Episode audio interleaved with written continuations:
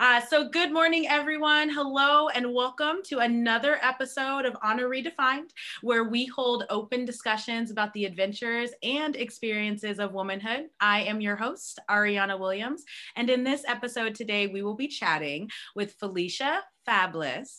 Welcome, Felicia. Thank you. Thank you so much. Excited to be here. So Felicia identifies with the pronouns she and her.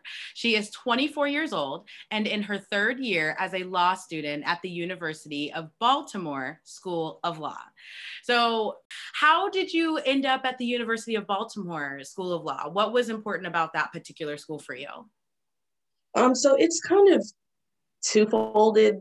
Number one, I received a scholarship to go, so you know that definitely makes it a little easier in terms of the decision making process. Yeah. but i only ended up getting that scholarship because of where i went to undergrad. So um, i went to bowie state university. I graduated in 2018 um, i came in undecided because i really was just so interested in so many different things and, and i just loved learning and so i didn't know where i wanted to major in in the least bit. Yeah. but um, you know 2014 was the same year that Darren Wilson wasn't indicted for killing Mike Brown.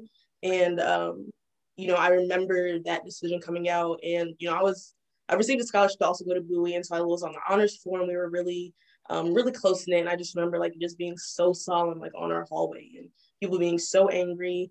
And our SGA at the time held like a protest regarding it. And I just remember like in that moment when we were like marching like up the street, like in the middle of this highway, I just remember thinking I absolutely need to go into the field of law. Like wow. I need to be some kind of change agent um, to be able to keep things like this from happening less, really advocate um, for for minority communities and their civil rights. And so I was like, I absolutely need to go to law school.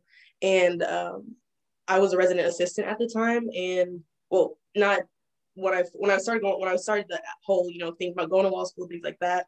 Um, I became a history and government major, and then um, when I was a resident assistant, I met someone who was in this program called the Fannie Angelos program, which is hosted at the University of Baltimore. And um, she was like, you know, if you're interested in going to law school, you should consider um, applying to this program because, you know, it's only for Maryland HBCU students. Um, they'll give you free LSAT training, free LSAT prep. All you have to do is meet the national average, which is a 152 on the LSAT, and they'll give you a full ride scholarship to go to the University of Baltimore. And so I applied my senior year because I was kind of putting it off. Um, I applied my senior year. Um, I did pretty well on the LSAT. I got the score I needed, and I got the um, full ride scholarship. So, um, you know, part of me wanted to get out of Maryland, but having that opportunity um, to still kind of be somewhere where I do want to settle down eventually, um, and learning about the community, especially because the legal community is so small in Maryland. Um, you know, I, I really think this is the best decision was going there, and I'm appreciative of the opportunity for sure. Yeah. It sounds like so for you, your passion really came out of some um a tragedy, right? Like some like not having justice be served. And so it was right. like I if if no one else can do it, then I need to be the one to try and make something happen. Um and so Absolutely. I, and I think that that's really important because I also think that a, a, lot of times, you know, I don't, I don't think many people look back about and think about it, but like a lot of passionate things come as a result of tragedy, which yes. is saddening because it would just be nice if it wasn't like that, right? But um, yeah. you know, of course, like that's that's sometimes what has to happen for us to make that change and be effective in whatever we're going to do in the future.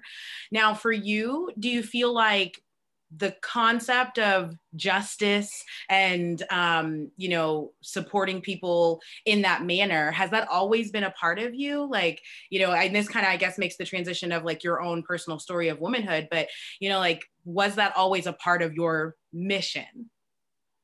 I would say that it is and it is tied a lot to kind of my um, my development like with womanhood and in my womanhood um, because when I was younger, so because I'm an, I'm originally I'm a military brat, but so I was born in Texas, but um, I'm from Fayetteville, North Carolina, because that's like where I lived the longest, like where the most most of my like formidable years were, and really developing like the type of person I am. But before that, I actually lived in Maryland, so things are kind of full circle for me because like being back in Maryland now, and this was like the first place I remember living, because um, I didn't live in Texas for too long. So Um, you know, for when I was younger, I went to Odenton Christian School, so we had uniforms, and you know, of course, that meant like the girls were wearing skirts, the guys were wearing slacks. Mm-hmm. Um, and I never really had a sense of autonomy when it came to like choosing what I wanted to wear and um, you know, showing up and presenting myself how I want to present myself. Yeah. And so after we moved and I stopped going to um, a private school, uh, when I finally started going to a public school, my mom was like, okay, you know, you can choose what you want to wear and like pick out what you want, what clothes you want to put on. And for me, I really enjoyed being comfortable. Like I didn't like tight clothes. I didn't like skirts. I felt like they kind of like limited my movement. So I was always wearing like basketball shorts and like t-shirts and you know something I can run around in and get dirty and roughhouse and whatever the case may be. And um, like during that time, you know, because I was about like when I really started first being able to choose like what I wanted to wear and stuff, I was around like six or seven. Yeah. Um, and then during that time, I started being misgendered a lot. You know, um, I remember like one of like uh, the one of the earliest memories of me being misgendered. I remember I went to my mom's job, and um, she had a coworker who had came up to me and my sister, and she was like, "Oh, Andrea, I thought Andrea had two daughters." She was like, "But you're just like," you're talking my sister. She's like, "You're the cutest little girl." She started talking to me. She's like, "You're the cutest little boy, like just so adorable." And I was just like, "Thank you," like, huh? Um, and I and I told my mom about it, and like I was like, my mom was like, you know, you should stand up for yourself. She was like, you know, you, you never want um someone to make you feel uncomfortable.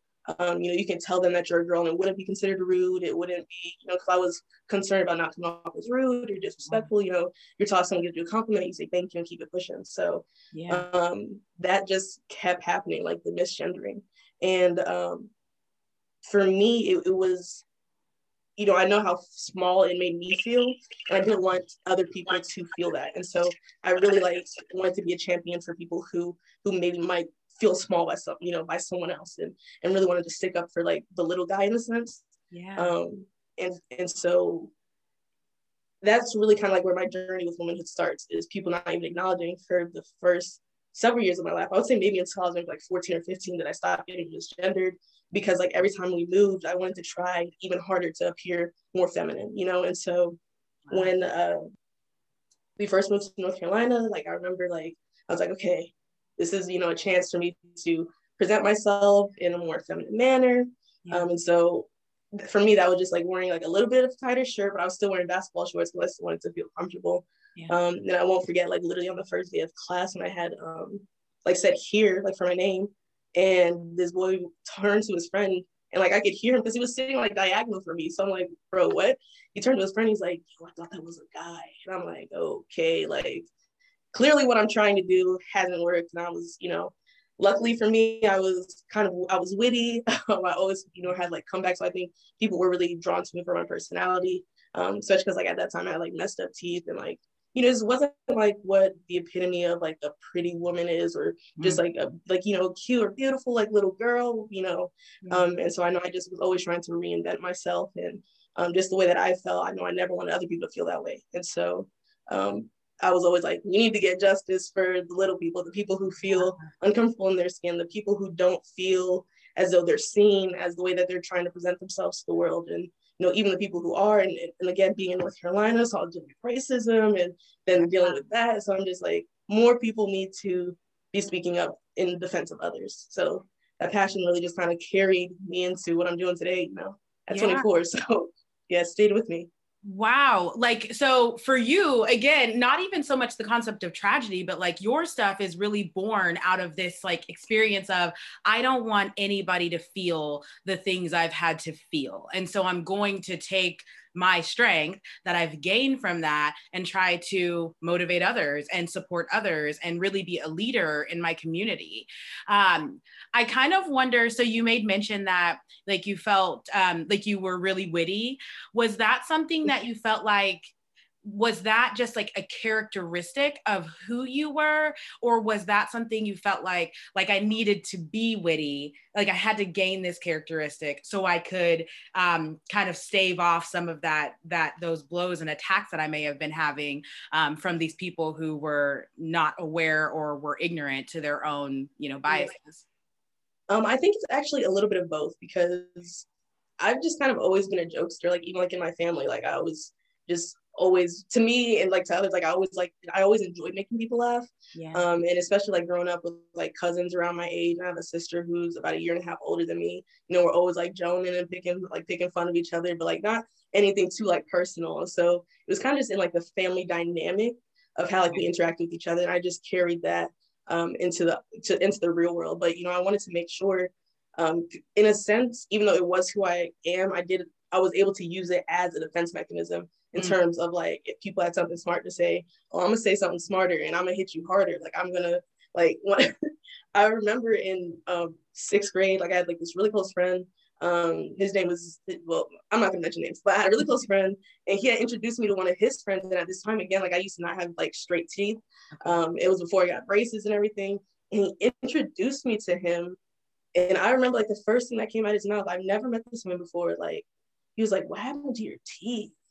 What? And I was like, right. I was like, actually, they tried to run away when they saw you, and unfortunately, they didn't all go in the same direction. Like, and so it's like, if you're coming at me, oh, best believe I'm gonna come for you, like ten times harder. So, you know, I did use that as a defense mechanism. I was able to help me think quick on my feet if people did have anything like insulting to say. Um, you know, like I don't, I wasn't someone who wanted to like pick fights with people. But it's like, okay, if you have something to say, I'm gonna definitely say something back. Like, no question about it. Dude. Like who even who says something like that? Like Kids why mean? What oh, do I ever know? But it's like, you know, sometimes I think I get I think sometimes I'm surprised. Like I know what I've been through, you know, and like how kids have treated me. Mm-hmm. But then I guess in my head sometimes I'm like, it, it it shouldn't be that further like it shouldn't go any further like kids shouldn't be this way you know and wherever they're right. raised like we, that shouldn't happen you know and then when i hear these other stories and what other people go through i'm like god like and then i guess it just perpetuates my understanding then of how we as a society have gotten to where we are because of course like if kids feel like they can treat other people that way or ask those types of things it has to have right. a a starting point, right? Like it's not like they just up that way. And that's different. And I think and and and too, because there was even a time in my life, because like I said, I'm not like a mean person. I didn't like picking fights, but I do think there was a time in my life where I kind of stopped being like trying to be like the people's champ. And like I would kind of like allow outside influences to like impact the way that I would that I would treat others. And and you know, I was thinking like, okay, well, people have made fun of me like I can give this person a pass for saying something to somebody else or, you know, like not hold my friends accountable in that regard. And, you know, it, it did get to a point where I was like, that's not me. And these aren't the people I want to be around. So, yeah. you know, in order for me to like want to kind of start that cycle of changing, because, you know, it's, it's okay, things happen to you. Now you're going to treat people the way people were treating you. Like it just keeps the cycle going. And so, you know, it does, it, it took a lot for me to be like, okay, this is going to stop here. Like y'all are not going to cross the line with other people, especially if we're going to be friends. Um, and you know, that's when I became more like more on when I started honoring my true character. You know what I mean? Because we, we had we had asked about like whether the wittiness was part of my character, and it was. But I, I I do think like there was a time like I kind of fell off from mm-hmm. being true and honoring myself, and then try to pick it back up. But I feel like there's a there's a cycle where people don't pick it back up, where they just want to keep, you know, feeding harm and putting harm onto people who didn't harm them just because they had been harmed in the past. So yeah, it's it's you know, so the cycle of kids being mean, it has to stop with someone like, you know, I'm not going to push forward what someone has done to me or whatever the case may be. So yeah, I don't know what that look. I don't know how that what that looks like, but um, hopefully my kids don't have to go through it. Yeah.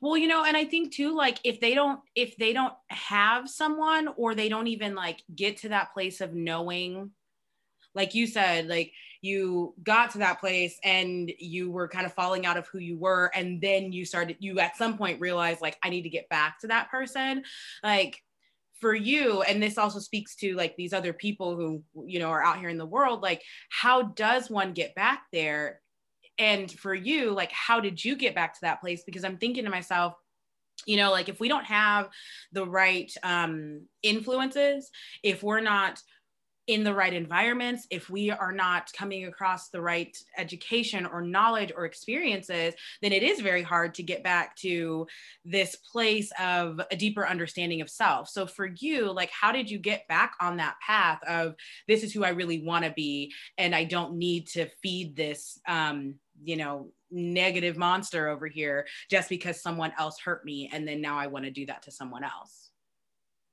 Actually, that's a really good question. And I really want to give a lot of credit to the women that I had in my life. Like my parents, they're still together, but my dad, you know, being in the military, he was deployed. Like he did a number of different tours in Iraq, Afghanistan. So he wasn't home as often. Um, and so my mom, um, she, her, and just because my grandmother lived with me, um, I had cousins who lived with us. And, you know, it was really, it was a house full of women and watching the way my mom and her sisters and my mom and her, like my grandmother, the way they interact with each other, it really they always operated out of a place of love, you know. And I think watching the women in my life love on each other, love on me, um, it really kind of wanted me. That's what I wanted to put out there, you know. Like I'm, you know, a loving person. In the household I'm filled with all this love. I shouldn't go into the world and not be putting out and exuding like that same type of love that I'm receiving at home because there are people who aren't receiving that kind of love at home. And so I really think um, loving other women and having other women love me, like in my family, in my friendships, I think that really is what pushed me to be like, this is who I need to be 100% of the time. Is not exuding, not exuding this hate or not exuding this negativity. It's exuding the love that I've shown and trying to show it to others. So I really think that's what really motivated me to become a better woman. So, you know, loving other women, being loved by other women, 100% helped me get back on track. I think that's really beautiful. Um, and it sucks because I feel like there's so many women who don't get that like experience, right. you know, and to have other women, you know, pour knowledge into them and be supportive to them and just um, give them what they need to really unlock themselves because we know of course like the world is a vicious place and if you don't have that um, it will literally swallow you up. And so it's beautiful that you have that um, pivotal point in your life to be able to have those people who can feed that information into you and then recognize like if i'm not taking what i'm learning here and putting it back into the world then doing like a disservice. What yeah. yeah, doing a disservice to the world. Like, what am yeah. I doing? Right. So, like for you, when you think about these role models um, that you've had, what was it about their love? Like, what was it about what they taught you that made you such a stronger woman? The fact that it was unconditional, um, which, you know, it's it's good in a lot of places to have unconditional love for people, you know, and I, I try to operate in that sense, even sometimes to like my own detriment. But the way that my mom made sure I always 100% felt accepted, like, you know, I have in terms of like, because I also, I'm a, I'm attracted to women. And so when I first told my mom that, and she was like, this, she's like, I'm really glad you told me, but she was like, you didn't have to do this coming out thing. Because you know like it's a big deal and a big process. And you know for her she was like i accept you regardless. She was like you could have never told me and you just brought someone home and i would have not been phased by it at all. And so wow. my mom's love for me was unconditional even when i was angry or even sometimes if i was mean to her or even um, you know if i just wasn't i don't know not necessarily being a daughter deserving of her love, but it's just it was just so unconditional. And it was like that with the other women in my family. Because my grandmother, who is super religious, know, I was raised Catholic and literally every morning, every night we're doing the rosary, where you know, we're we're getting up to pray at six in the morning before we go to sleep. We're making sure like we pray. And, and so um, even my grandmother, when I came out to her, um, which is which was really in a kind of crazy way because I just kind of introduced her to my girlfriend at my sister's graduation. Um, and my grandmother was like i still love like i still love you. And for me i just wasn't anticipating that because the trope is people who are super religious they really don't and you and you see it like they don't have the unconditional love for people that god tells you to have. Yeah. and so with my grandmother accepting me um, and and just seeing that like no matter what i do whether i'm wrong whether i'm in the right their love is just going to be unconditional. I'm like that is how i want to operate in the world. You know i don't want to because they say treat other people how you want to be treated, of course, but I'm, I'm going to do it even if people aren't going to reciprocate the way that I'm treating them. Even if people aren't going to reciprocate reciprocate the love. I've been shown you're still going to get it. You're still going to get the love regardless because that's how my family was to me. When I sometimes when I didn't feel I was deserving, or other times when I was acting out, or when I was being mean, it never changed the way that they that the way that they loved and cared for me. And so that's how I really tried to exude that. Um, you know, because like you said, some people they're not getting the love that I was getting, they're not getting it. And so even if people are being mean to me or whatever the case may be, it's like I'm not gonna operate from a place of hate. I'm gonna try to operate really from that place of loving people unconditionally. Ah, that's so beautiful. And I like that's really cool about your mom. Like I I don't I don't know that many parents who are it work from that point like you know like yeah bring home whoever and i'm gonna be totally fine. And not and not even like have wanted to know that in advance. And we and maybe that's my own ignorance about like the different types of people in the world but in my own experiences not this is not to say that like my my parents would have a problem with it but i from my grandparents i just can't imagine. I know how they are and right. religious aspect. Um they're not catholic but they are christian and they are not Right. that was not how Absolutely. and it's it's crazy because my mom and I think it's I really think it's just kind of like a kind of like just a cycle on her side of the family because my mom was like you know we've always taken people in like when because my mom she was born in Trinidad um, and they moved to Brooklyn when she was about like nine or ten and even there like when they didn't have like anything you know like my grandmother was working nights as a nurse and um, you know they were really just kind of taking care of each other my mom and her siblings um, and of course my grandmother, but you know, they, they had to operate, you know, when she was outside of the house and working, but um, they still try to take people in. Like they, like if people need help, if people need somewhere to go.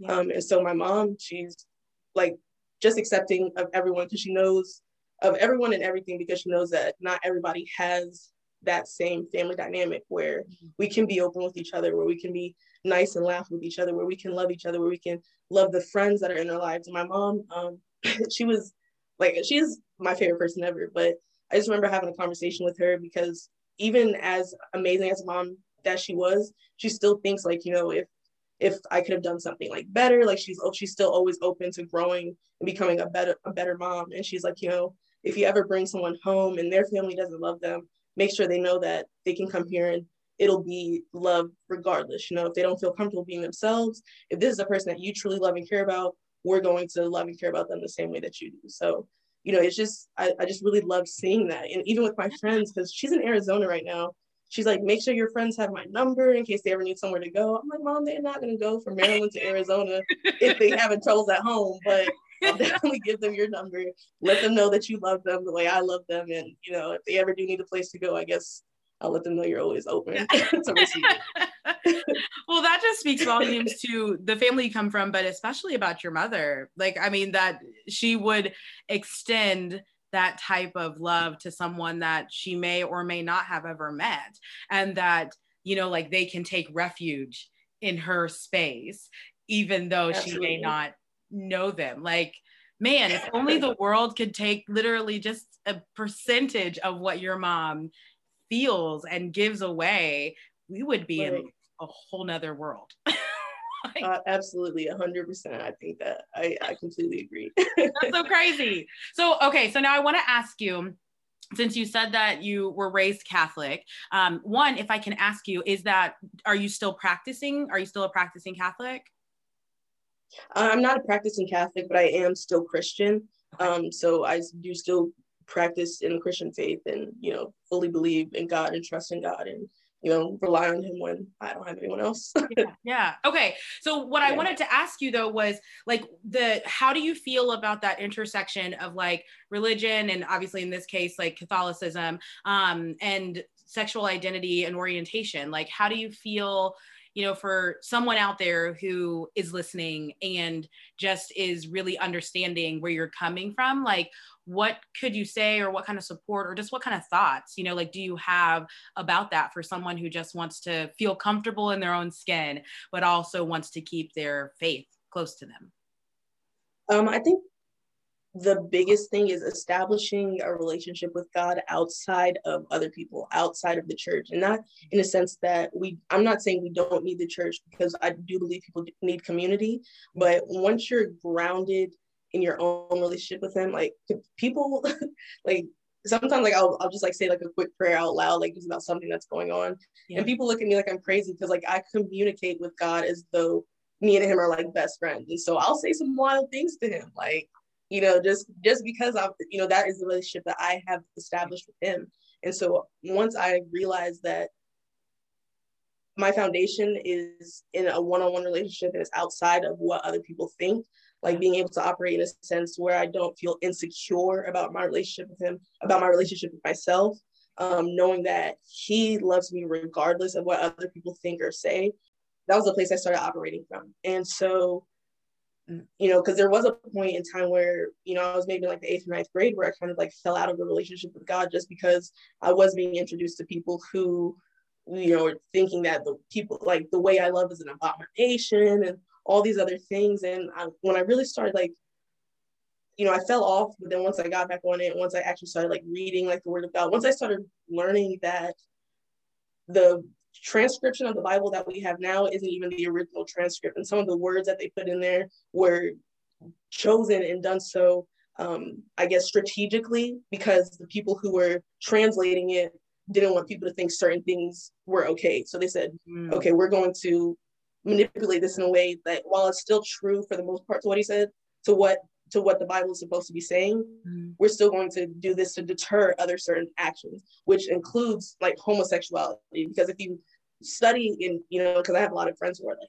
theologists and all these things, but if you actually really study like the original word, it's so far removed from the version that we have now. Oh wow. Um, okay. That's new to me. I did not know that. Right. It's and it's it's crazy when you when you really start like learning these things. And so for me, um, I'm like, there's nothing that someone, the way that someone else looks at me, looks at my relationship with God, I just really try to ignore it, I guess, which I mean, it's hard, especially when you do want to surround yourself with community, but you know, you really just have to have that solid initial foundation. Um, and luckily for me, I have found a church where I feel very comfortable um, 100% be myself. And so I think also that would be the next step is after you establish that relationship, find a church that would be willing um, to accept you. But a lot of the, I don't know, some practicing Christians, I just don't think they're telling of a majority of people who practice Christianity and other religions, um, you know, and, and realizing that people are bigoted outside of the church. Like it's, mm. they're not bigoted because of the Bible. They were they were established that way in their home because that goes back to my grandmother who was raised heavily Catholic. I'm raised heavily, heavily Catholic. My mother raised heavily Catholic, but we don't practice bigotry in our home, so we're not going to exude that. That bigotry is not from the church; it's from the people who are who are practicing. You know, just keeping that mindset um, mm-hmm. really helps you to be more open to more open and accepting of church. Yeah. I think that that's really important what you just made mention of there because I think that even for myself sometimes like that is I align that kind of thought like if someone is in disagreement um, with with homosexuality and the people that and what they choose and who they choose to love like if they use like the bible to support that theory That's in my right, head i'm yeah. like it's a you know it's a it's a religious thing right like it's a it's a bible thing that that goes along with this this feeling that they have and i've never thought about it in that manner that like those those thoughts and feelings those biases have to be perpetuated within the home for them to to to support the information that they're getting with the Bible versus exactly. it's like being the Bible saying that this is the thing, and then them being like, okay, so now we should act this certain way as a result of what we're reading. A hundred percent, and and it's you see it's it's interesting because um, law you realize is kind of like that in terms of like judges, they'll reach a conclusion and then they'll use the law to try to back that conclusion. Like they know what they want the outcome of the case to be, and they'll manipulate the law in a way that supports it. It's the same same way with the Bible. People have already established a way that they feel about black people, the way they feel about gay people, the way they feel about women, and then they'll look for things to confirm what their biases already are, and like they'll go back and see, well, the Bible says this, so you know the way I'm feeling is correct. And it's like, okay, no, like it's you should start with the word first as opposed to formulating your conclusion yeah. and then trying to manipulate the Bible to fit that conclusion, which is what happens on a regular basis. Which is really scary then, because it's like, how I mean, I know we're just two people in a room right now having a conversation, but like, how do how do we how do we change that type of thought process and teachings if so often it it the supporting information comes from this book that everybody is reading and looking at and then you know they're telling the world that this is what it says right? Like how do how do we unravel from that from all these years when religion has been a thing? It's i think the biggest thing is about i don't know if this is a real word but deplatforming the people who have such a large following, who have such a large base, such a large influence on the way that people are like reading and interpreting the word, mm-hmm. is we have to say, as like a community as a whole, like as like I don't even know like the world possibly, but there have to be more people who are saying that's not right, that's not true, that's not what the word says, and taking these platforms away from these people because the biggest issue in the cycle of bigotry is that the more it seems like the the more bigoted things you have to say, mm-hmm. the more you're going to influence other people who might have already kind of had like a little inkling towards that or had a little feeling based on stereotypes, based on different biases, and we have to really work as a community to stop giving these people platforms and deplatforming people who have these platforms and uplifting. And that's another thing too is that you see a lot of like these preachers, like even at smaller churches, but they haven't actually been to school for theology. They haven't like really studied as opposed to I felt like I had this calling and I went and I did this, but didn't mm-hmm. do like the other necessary steps. So like I said, I have friends who have actually went to school for this, like have masters and PhDs yeah. in theology and learning and, and they're like, people are not preaching what it says, not preaching what the true history and meaning of the Bible and, under, and other religious texts as well. People, you know, they just take it and run with it. And we have to start giving platforms to people who have really done the work and really done the studying and really know the word outside of what they've been influenced to think it means. Ugh. I don't know. I don't know the first step though, but that's what right. I think you should do. I'm like, I don't know how to make that happen because you know people love ignorance. Like, I mean, and I, I think that absolutely. I don't know why that is. Like, I think you know sometimes it's just easier to believe in something that someone's saying than have to do the work. You know, to like learn yeah. what it is. I'm, you know, most people don't really want to do the work. Um, and I think that that's what makes it easier to have people who are in those on those platforms um, and speaking about things that they don't have a lot of information about because those people yeah. who are typically following them are also the people who don't want to do the work either. Absolutely. And then it's again, it's just a cycle of people who don't know what they're talking about speaking as though what they're saying is true, you know? Yeah. And I one thing I do appreciate, especially like as like I'm growing, like and still like growing as a woman, is I appreciate that now more people, like people more than ever, I think now are finally finding their voices.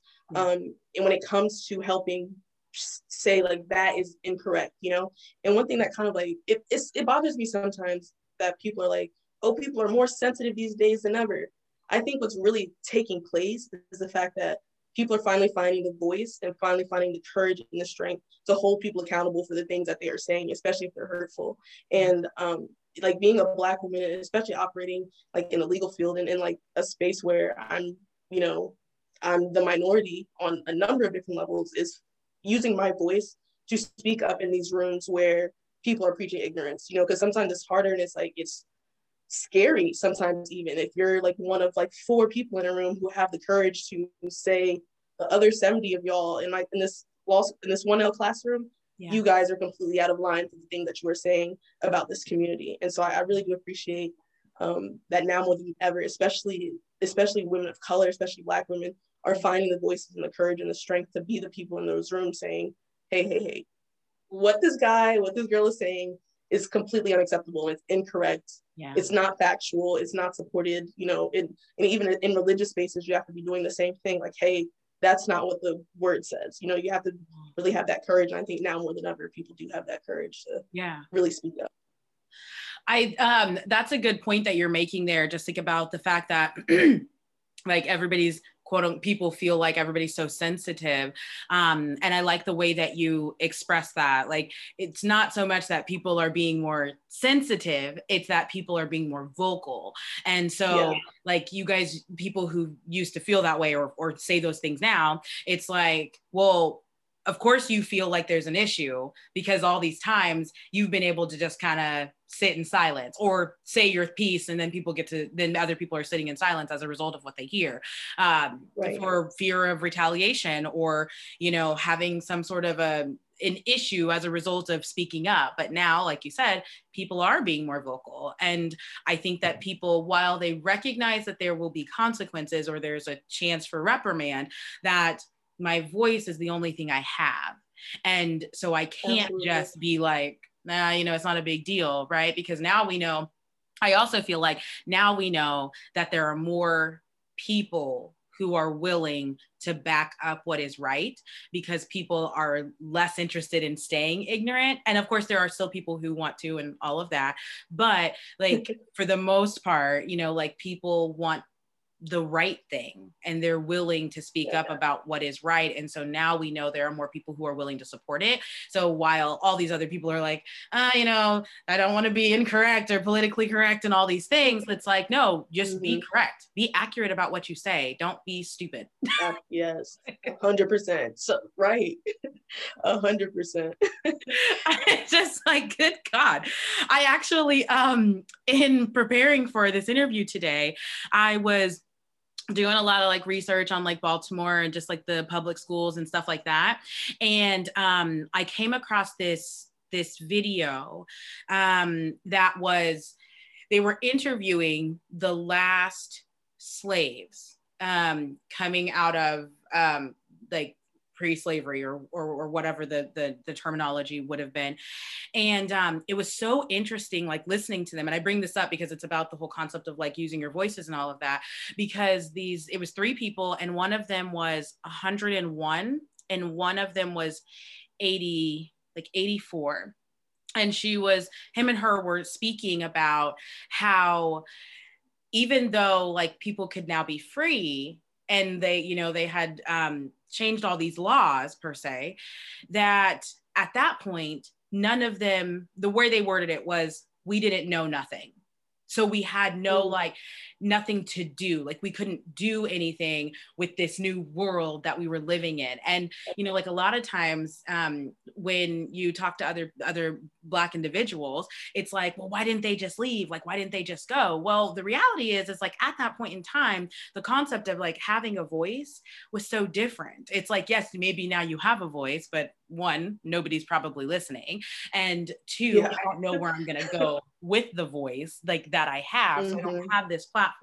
and so tying it back into the concept of being able to use our voices now like i think that's also a huge part of it is that we're in this this new wave um, that i think's been happening for many many years you know like it's way overdue um, of people but specifically black individuals who are feeling like I am tired of being quiet. Like I'm going to use what I have for myself because there are people who not even, you know, 60, 70 years ago, uh, 100 years ago, who didn't have that. And so it's like now while we're in this place and we have more people, women and men and just like uh, like and all the all the different things that like are having the opportunity to be able to be vocal about places yes. where they couldn't before. And I think it's a really beautiful thing, but I also think that it's such an uncharted territory um, that I, it's a little nerve wracking um, about where we'll go.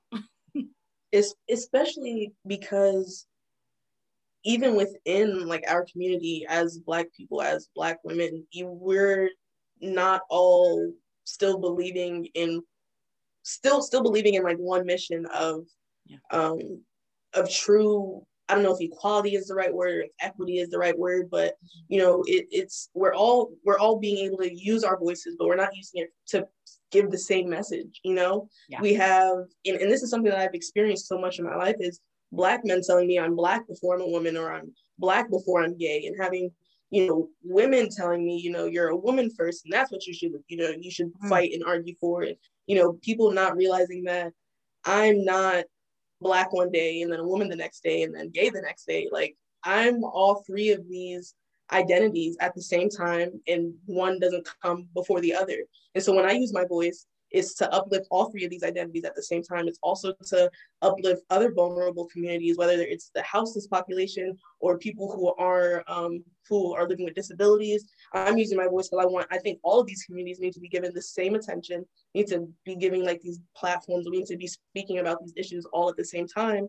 And sometimes people who don't deal with so many different identities, don't understand the intersectionality of identities. They're like, no, we only should be talking about this right now. We can get to that later. We should only be talking about this. So even like you said, I just don't know. It is uncharted territory. Yeah. Because what messages are people listening to? How are the messages, even from people from minority communities, how are those messages harmful to other to people who identify in other ways in their communities? And how can we get on one accord?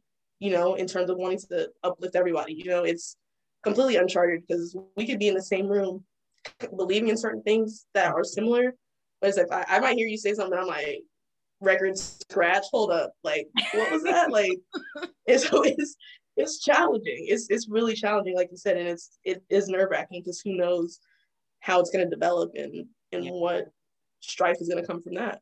Exactly but hopefully just kind of like when we when we started hopefully that those growing pains will produce something very positive like and that's not mm-hmm. to say like we won't have to experience some you know tragedies or some very painful conversations as a result of going through it but on the on the tail end of that maybe something really great and amazing can come come our way, right? And we don't have to keep I think we're going to always have to keep having the same kind of conversations, um, yeah. but maybe they'll reach like new levels because there will be a deeper understanding. You know, like I think that um, I can't even remember why was I think it may have it must have been George Floyd um, after the death of George Floyd when everybody wanted to read White Fragility Mm, oh yes.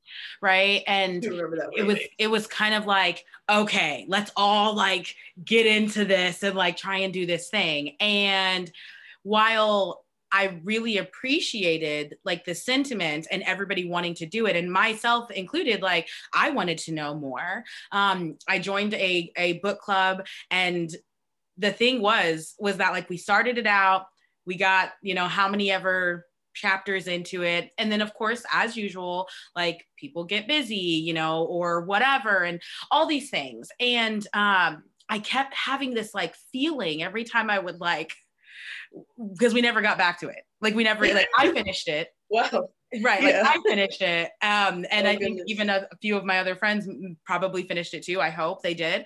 Um but it was kind of like this i remember a part in the book where it was talking about like when things get difficult when we talk about race then it's easy to deflect and like move away from it. And it was kind of like yeah. i feel like you guys that's what we're that's what we're doing literally. right you guys are living out words of the book as we speak. Yeah. right? Absolutely. So it's like, okay, so we made this move, you know, and and I think those were good, but it's like now we're gonna have to have all new conversations again but like how mm-hmm. far has the mark moved you know if we talk about um, like the riots on january 6th like that's also like a part of that t- same type of conversation because it's like everybody saw what happened and now everybody wants to have another conversation about like the potentials of like race and um and potentially civil wars and like things like that and you know like how do we come together and so i it is my hopes that by way of having like conversations like this and you know coming into rooms together with people who are different than ourselves um, and from different ideologies that while we'll mm-hmm. probably still keep having the same kind of conversations that it will be newly educated conversations and we yes. will figure out yes. how to like build on the last foundation that was created i don't know yes because it's once you start losing momentum, it's that's really when it's what you're talking about. Like people had all this energy and all this momentum and all this, you know, drive and passion, and then you learn about um what what is it called? Um ally fatigue and mm. all these other things that started coming about because people were like losing steam and it's like it's gonna still keep happening. And so while it's great that people do want to push the conversation forward, you know, there has to be some way to really build on the momentum, like in the moment. And like you said, because we do all get busy, but um, especially people who do have the privilege of getting tired of this and kind of getting bored and being able to put the like, okay, this was a cute little read for the first couple chapters, but now I'm not interested in confronting the different things about myself that I'm learning while reading the while while I'm reading the book, the book is reading me, and I'm no longer interested in, in continuing that read, you know, and and so it's we have to find a, a like you said, more ways to build on the momentum of these conversations so that it's not always starting from like square one, you know, maybe pushing the block up a little bit, but you know, just ha- having the conversation and not wanting to just stop it at that. Yeah. And then it's like, okay, now we have to have them again, and now we have to have them again. And so right. I have to find a way to build on the momentum of when the conversation starts. We're gonna get there. We will in all facets. Yes. You're going to get there. I really do believe that. Now, I don't know if it will be in my lifetime. I would like to say that it would be. Right. I'm just gonna go with it. See what happens. So, okay, yeah. so now you were talking about earlier how um, your family is originally from Trinidad, um, and I did not know that. So that's very interesting to me. Uh, do you have any sort of like specific cultural influences that come from that um, heritage that you feel like influence your vision of woman? Um, that's a great question, and because my mom's side they're Trinidadian, on my dad's side they're actually Haitian, and so while both both being like Caribbean countries, they have kind of different ideologies and like views. Um, like in my on my dad's side, it's very much um, kind of like this kind of patriarchal idea that like you know men run the house, and you know they weren't as like affectionate on my dad's side, and um, you know it's not that they didn't respect women or anything like that because there's very strong women on my dad's side as well. Um, but it's just it was a different dynamic, and so seeing that mesh with this almost completely matriarchal part of my mom's side, literally. Um, you know, she had three sisters, one brother, um, and then me, my sister, and then our cousins primarily were um, women as well. Uh, I, I, think, and I'm not 100% sure if it's grounded in like the different cultures mm-hmm. between, you know, being Haitian and Trinidadian, but I, I do strongly believe that, uh, like, depending on the matriarchs in the family, I think is kind of ingrained culturally. And again, it might just be like my my mom's family, especially because I haven't been able to like visit Trinidad yet, but they're very heavily matriarchal. And you know, my great grandmother, um, you know, pe- she was the matriarch of the family, and and I remember the day she died, which unfortunately was actually on my grandmother's birthday. It was crazy. Um, like kind of feeling like that was like really a hit and a loss to the family. And so um, seeing them put my great grandmother on like such a high pedestal and now putting my grandmother on that pedestal and putting my mom on that pedestal, I do think it's, you know, culturally influenced. I do think them being Trinidadian, us being Trinidadian, I really do think having a matriarch being such a pivotal point of the family was um, really a reason why I was able to be surrounded by so many women who loved each other and loved on me in that same kind of way. I, I do think you had an influence for sure. Mm very cool. I um I don't personally know a lot of my own um like heritage um in that regard mm-hmm. and um it's something that I like I want to do, but I also don't want um, to do those like stupid DNA tests because I'm kind of like, what are you guys doing with my DNA once you have it? But anyway, neither here nor there. and so um, I always find it really cool to like hear about other people's um, lineage and heritage, and especially when it comes from um, that Caribbean influence, like Trinidad, just because the little bit that I do know about it, um, like the that you are correct. I mean, obviously you're correct. I know you know, like, but in terms of the matriarch, matriarch part, um, you know, I think that that is something that we lose, we gain a lot of, but we lose a lot of um, in the black culture. And i think also just as women in general not like excluding being black just within the female culture like that's an important thing. Um, and so it's nice to hear about things like that and just even having such a deep understanding about your about your own heritage. So i'm glad that you're able to bring that in here. Um, for you said that you have one oh sorry sorry you go. Oh, i was just sorry about that. I was just gonna say it's interesting because like you know having like feeling like such a strong woman based on the matriarch, but then also on my dad's side, like you know, Haiti is a, a revolutionary country, um, just like in its like origin and in its um, like really like come to fruition, getting like their own autonomy. And it's interesting because like growing up, uh, I, I not that I didn't think my parents had like that revolutionary spirit, but it's like you know they did what they needed to do to like survive, like because they my dad was also from Brooklyn, and so you know doing what they needed to do to make a better life for their children. And like when I start learning more about my family, um, because like on my dad's side, uh, my great grandfather, he was like exiled from Haiti because he was like a revolutionary and he um he actually there's actually there actually was a language system that he helped try to create in Haiti which was you know a lot of people you know started trying to adopt it until like they had like a new government and all these other things. And so it's interesting that I have I think I have like that revolutionary spirit of like my Haitian side and then like that strong womanhood and you know you know that strong sense of like love and community like from my Trinidadian side so it's interesting to see how it's you know really impacted me and like the way that I present myself to the world. So yeah, I really I really do love the two worlds that I come from. Yeah, that seems like um on your on your father's side like that leadership quality seems like that's just like embedded in your guys' family. Yeah, absolutely. Yeah i think it is. Yeah. Is your um this is like just a little side note um is your sister very similar in that regard? Like in terms of like that strong like leadership type of like revolution take on the masses kind of um you know um, characteristic? Yeah she's definitely um coming into it more. Yeah. Um because it was interesting because we actually had a conversation. Um, I think it was like around Thanksgiving time, mm-hmm. um, just about how she, you know, how we always admired certain like leadership characteristics of each other, yeah. even if personally we weren't looking at ourselves. She actually used to live in uh, Maryland, um, but she like really like takes charge of the spaces that she's in. Um, she's not shrinking herself. She's not trying to be um, like anyone. Like she, you know, she has such like this in this sense of individuality um, that I think is really unmatched, and she's hmm. unabashful about it. You know, she's unashamed about it, and um, you know, she has those strong characteristics as well. So I, I do think it really is just like a bloodline type thing. So you know, I really you know want to take this time if my sister hears this, let her know I admire her, I love her, and she's been you know really a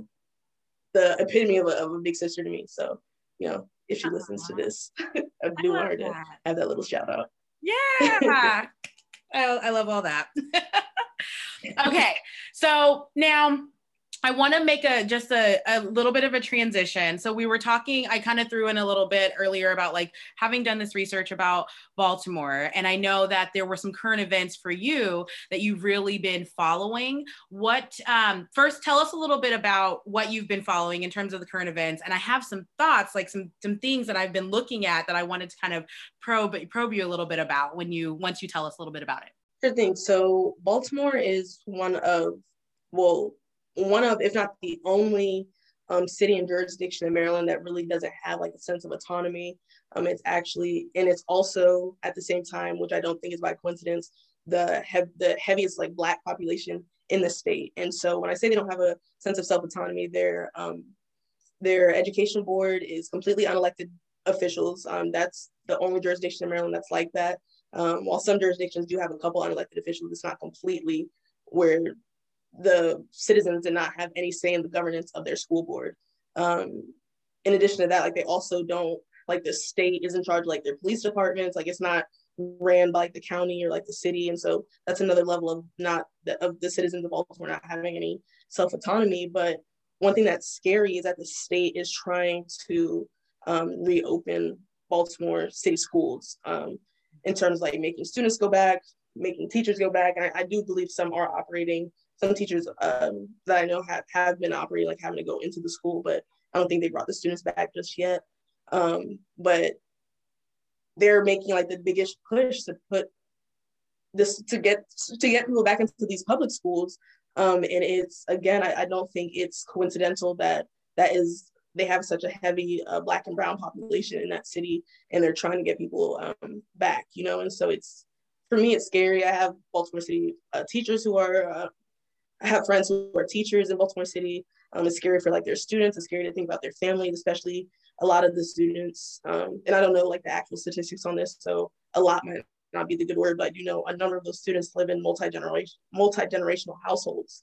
So it's like you you're going into school, you're possibly bringing COVID back um, to your mother, your grandmother, you know, other people that live with you, and it's just, you know, it's something that I've been following because it's to me it's just absurd. It's, it's just crazy that they they they wouldn't want to start about doing that, especially with these new variants that are like coming out about COVID, and so um, that's something that I've been following closely, and um, you know, just trying to figure out in what ways I can uh, assist in, in, advocating on behalf of like the teachers and on behalf of the students.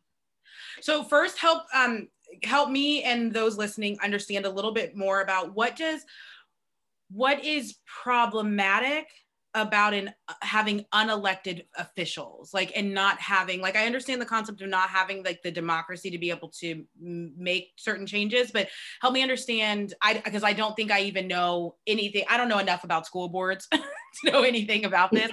So like what is it what why does it matter that they're unelected officials? Um it, it matters because even if like let's take it outside of the school board which you know people don't really look at all the time as like a governing body okay. like let's say your city council they, if they were completely unelected if your mayor was unelected if you know if your state senators and um, you know representatives if they were all unelected if they were just appointed by a different governing body it would be scary you know because it's like wait wait wait the person who's supposed to be who i want to be an advocate for me isn't someone I get to put into power. You know, I don't get to, if I wasn't able to vote on my city council member, if I wasn't able to vote on my mayor, on my governor, on my president, things like that, yeah. um, you know, it would be scary. And people understand it in that sense. But the school board, who is supposed to be um, a representation and advocating for the students in their jurisdiction, for um, their parents, for those teachers, if the people who are living in that city don't get to elect the people who are controlling their schools,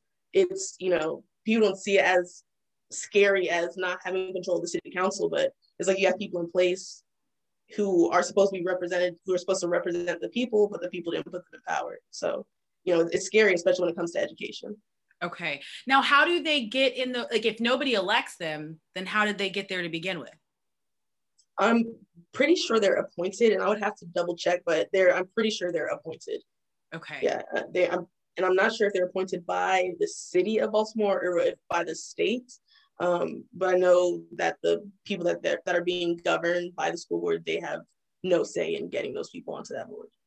Okay, so then that would mean like, so if I'm a parent in the Baltimore City um, area, I can't really, I have no say in what this board does or doesn't do because, like, if the board makes a decision, it's whatever they say it says goes. And if these are not people that I believe are supportive to my my views and ideologies and just like how um, to educate my children, then it's kind of just like it's just up to them, and it's whatever they right. want.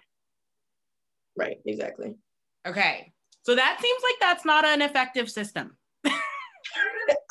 exactly. Yes. A hundred percent. Like there's is almost no recourse for you know the people of Baltimore, when, especially when it comes to education. I also want to caveat, like I'm not like an expert in this field, but again, because I have friends who this impacts, yeah, um, and even just like my care for like the for the Black community and for the community of Baltimore, especially going to school um, in the city, is is really I don't know. It's to for me, it's it's enraging. Like because it, it doesn't it absolutely makes no sense. Like you said, it, it's concerning because the people of Baltimore don't have any recourse. Yeah, and and as I understand it, even from from what you sent me, as well as just as I'm as as I've been reading, um, Baltimore City has the highest population of um, Black and Brown people, and so do you?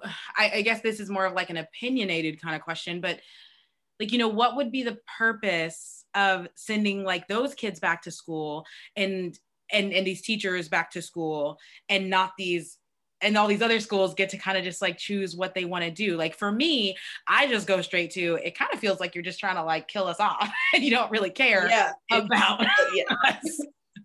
they don't exactly they don't care about, you know, especially on a state on a statewide level because the other the other county that's like a very high population of black people like for years and this is prince george's county for years baltimore and prince george's county were both like the lowest um, ranked in terms of like education systems mm-hmm. in maryland and so it seems like it's very intentional taking resources away from those heavy black and brown communities taking away the resources like saying that money is going to go here because it's just so much drama. But yeah. it's, it's like not giving them the resources, not giving the students the resources and the teachers the resources they need to really succeed and be successful.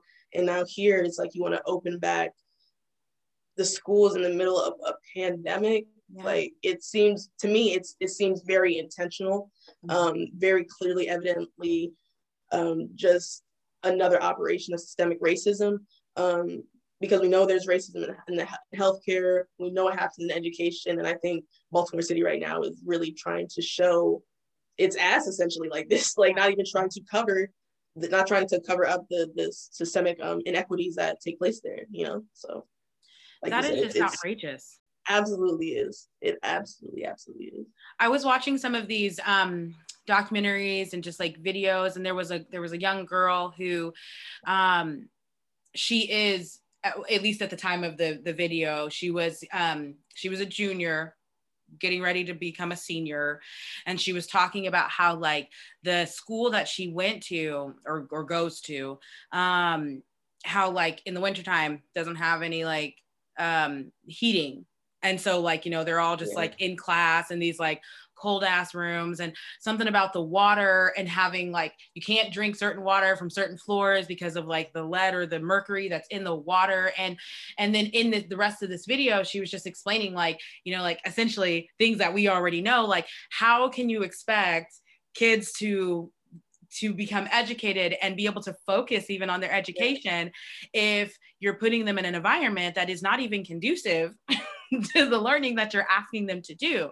And when I was in one of the other videos to like put those up against each other, I was seeing that it was talking about this was from like two years ago, and it was talking about how um, like statewide there were 35 schools in Maryland that like didn't meet um, a certain um, like educational standard like of, of whatever the the goals i guess are for the the state and mm-hmm. 23 mm-hmm. of those schools were in baltimore city and i was like what like how okay right. so how do you guys have them so compacted and especially in comparison to the again the little bit that i know about baltimore in my research about how like um baltimore city was the kind of like the the growing hub of like the middle class black. So it's kind of like, wait, how did we go from yeah. this experience where we were really trying to like build up the culture and really, um, you know, create more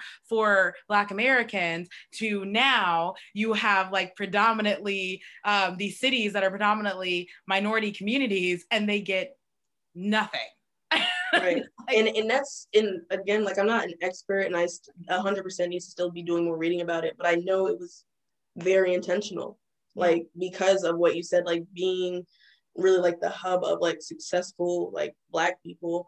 Yeah. It, and i again i need to do more reading about it but i just know it was intentional like on the the Maryland state government on like the state governance governance government of Maryland. Like I know it had an intentional impact and I think federally there was also another like a very intentional um, kind of like strategy to try to really tear the city down.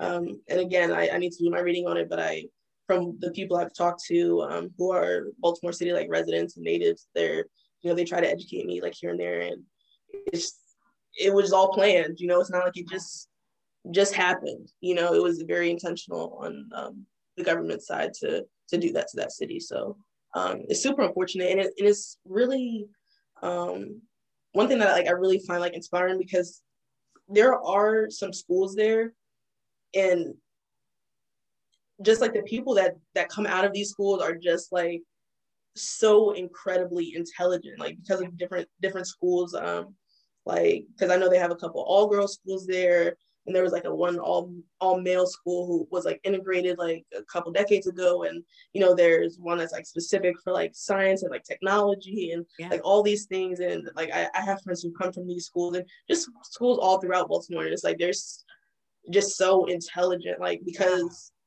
they did the works like some of the, some, some of them they're telling me about the work that they have to do in their schools and i'm like i wasn't even learning any of that stuff until i got to college you know what i mean so right. it's very impressive that even with like limited resources, um, the students that they that they produce. And, and again, I don't even think um, I don't want to sound like elitist here because I, I don't think you have to go to college or you have to be super smart to be like a good product or whatever the case may be. But it's just so impressive to me, um, the people that I've met from that city and like their resilience and their mm-hmm. um, sense of community. I just it's very impressive. So yeah, agreed. Yeah, yeah. I just I think it's important. It is unfortunate. People like you know have not have to persevere, but when people persevere through really difficult experiences just through adversity in general um, obviously we've already talked a lot about that just our both different experiences but um, especially in something like that when just your basic needs are not yeah. being met right and then still finding a way to persevere through that experience which is really right. just the it's the the tale of the outliers. Literally yeah. And I, and I think too like it's important to to really to to recognize these stories and like honor those people. Yeah. but I, I think more it's even more important to honor the people who don't get like the fairy tale ending of you know having persevered like to honor the people who are living in these spaces and doing what they need to survive even if it's not what people's idea of success is. You know what I mean? Yep. Um, like, and understanding that we cannot fault and condemn um, people who are living in poverty because it's not by choice. It's literally by force almost because the US has the resources to invest in these communities and to house their houseless population to to protect trans to protect trans communities to protect communities of people with disabilities to, to protect um, you know, people who feel the need that they have to be engaged in gun violence and all these things, we can't talk about those communities without talking about the role the American government plays in making sure that it festers in this way and continues to just be a cycle of, you know, whether it's violence or whether it's um, like just death and all kinds of things. It's, you know, it's there's a testament to the people who are unable to make it out and to know that there are still people who care about who care about them and want to fight for them even when their government doesn't want to do the same, you know? Yeah. I deserve the snaps. um, okay, so as we're rounding down, I mm-hmm. want to know. There's a few things I want to know before we we wrap up. But I want my first thing is is what do you feel like in your perspective? What could other women who are going to listen to this message today? What do you feel like one is the the most important thing that they can benefit from hearing from you today? That is a great question. Um, I think the, the one thing that they can really benefit is um, what I was talking about earlier about really trying to operate in a place of love. You know what I mean? Yeah. Um, and that's not to say that there aren't things that make me angry. Like I said, like I, I could rant all day about the failures of the American government when it comes to like its people. Um, but treating the people like in our everyday lives um, with like a sense of love and a sense of gratitude for like having and knowing them. Um, you know, and that starts with even if you're you're walking on the street and there is someone who's houseless, not ignoring them, treating them as though they're still like a human being, like understanding that you know just because especially for like the for black women who may be listening black people who may be listening um, or even just like just people who have different identities understanding that you still have a sense of privilege um, and that the people who I guess, hold on, what do I want to say? Understand that you have a sense of privilege and that you, you really need to still love on the people that you might be turning your nose up to. You know what I mean? Mm. Um, yeah. I, I feel like I, that was kind of a roundabout way of saying what I wanted to say, but I just I just think it's so important because um, even me, like I'm still trying to learn and unlearn some things every day. You know, I'm not perfect, but I love myself and I love other people enough to know that I need to do this work in order to help as many people as I can. So, yeah. yeah. I, I think that that's huge too. Um, just to, if I can tack onto that, like we can't act as if we are better than anyone else. Like, right. you know, like everybody has some level of privilege. Doesn't matter who you are. Like if you have breath in your lungs, Absolutely. you have privilege, right? Like if you've got one working arm, you have privilege, right? Yes. Like there's it, it's yes. just like all these little things that I think a lot of people take for granted. And they're just like, oh, well, this is just the way it's supposed to be. This is the standard. Mm-hmm. But in reality, like there's someone out there who doesn't have that thing. And it can yes. very easily be taken from you as well.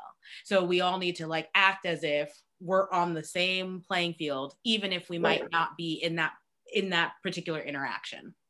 Mm-hmm. Um, okay, so the you know we always like to ask on this podcast, um, womanhood, is it a journey or is it a destination? In your opinion, what is it? In my opinion, you can't have one without the other. I think that it has to be both because a journey always has a destination um, and a destination always has a journey that took you there um, so I, I think like for me i think i'm still on this journey of you know really loving and honoring myself really loving and honoring the women around me um, and i'm so i want to say it's a privilege that i um, love other women like that i'm attracted to other women i think it's a privilege to really be able to um, have a partner and honor her the way in which I honor myself, you know, and it's it's so easy and so organic and so natural to be able to do. Um, but like I said, it, it's you. I'm still on this journey, you know, and and making sure that I'm honoring the woman that I am, honoring the women that I come from, honoring the women in my family, honoring the women in my family who are no longer here, and my ancestors. Um, but I do think there is a place that I'm going to get to that I'm going to reach you know, this destination of womanhood. I have to because that's the purpose of the journey, and you can't get to the destination without it. So I, I do think it's, I think it's both. Okay, you heard it here, people. Absolutely. It's both. It has to be. It's impossible for it not to be. That's right. why I feel so strongly about it. so Felicia, um, before we let you go today, anything else you want to share with the listeners? Anything else you think that is important for them to hear from you? Um, anything else? Anything I, and the thing that's crazy is i was i have been thinking about this like before we came on. I was like i know there's something else that i want to say but i can't think of it right now. Um i think i, I think i just want to leave like with i guess a couple like quotes that like really impact like the way i operate. Um the first one is if not you then who? Um if you like in your womanhood you feel like you're able to impact in a certain kind of way but you're afraid um if you think like your dream is too big you're the only person in in your womanhood who's able to do what it is that you want to do. If not you, then who? It'll it'll never happen unless you believe in yourself enough that it can happen. Yeah. Um, and then secondly, of course, treat others the way you want to be treated. I know it seems like that's the golden rule. We've all been told this, but um, I don't think we always completely operate in that sense. Especially when someone wrongs us, mm-hmm. we're like, okay, well now we don't have to extend them any grace, and we can just you know, we don't have to treat them how we want to be treated, but exactly. But it's, you know, when you operate from a place of like unconditional love, and that's not to, you know, not being dumb about it or not being whatever, like, you know, just making sure that even when you're wrong, not that it's you turn the other cheek, but you know that you can rise above that. Like you don't have to retaliate in certain kinds of ways and, you know, just treat others how you want to be treated 100% of the time. Okay. Any other quotes? Because those are all good no, those are those are my top two that I try living with, and you know, I just hope other people can try to do the same. Okay, fantastic. Well, Felicia, it has been absolutely wonderful having you on the podcast today. I know that people are going to get me. something out of this. Um, we went around and about a thousand times, it feels like today. Um, but I have thoroughly enjoyed having you today. And I also, in in preparing for this, like I had never even thought about Baltimore. Like I had one friend in my lifetime who's lived over in that general direction. And so mm-hmm. for me, it was really great, like having the opportunity to even research about right. Baltimore because it has so much history that I've never even like thought about or even just even taken the time to be interested in. And right something kind of cool in one of my things that i was reading um i didn't know that tupac had like went to school there and i was yeah. like what that is so cool like, yeah I was just really like dope. thank you very much for just putting yourself in a place for me to learn more about something that's also important to you. So I very much appreciate just having you on here today and being able to do this. Um, to the listeners, thank you for listening today. We hope that you enjoyed today's journey of womanhood. Please join us for future episodes and stories about womanly adventures. Make contact with me on Instagram at Honor Redefined with your personal stories of womanhood.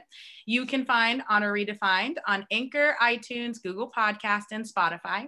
If you would like to connect with our guest today, which I know you will, you can find her information in the show's description. If you like this episode, you can help Honor Redefined reach a wider audience by sharing, liking, or following us on Instagram.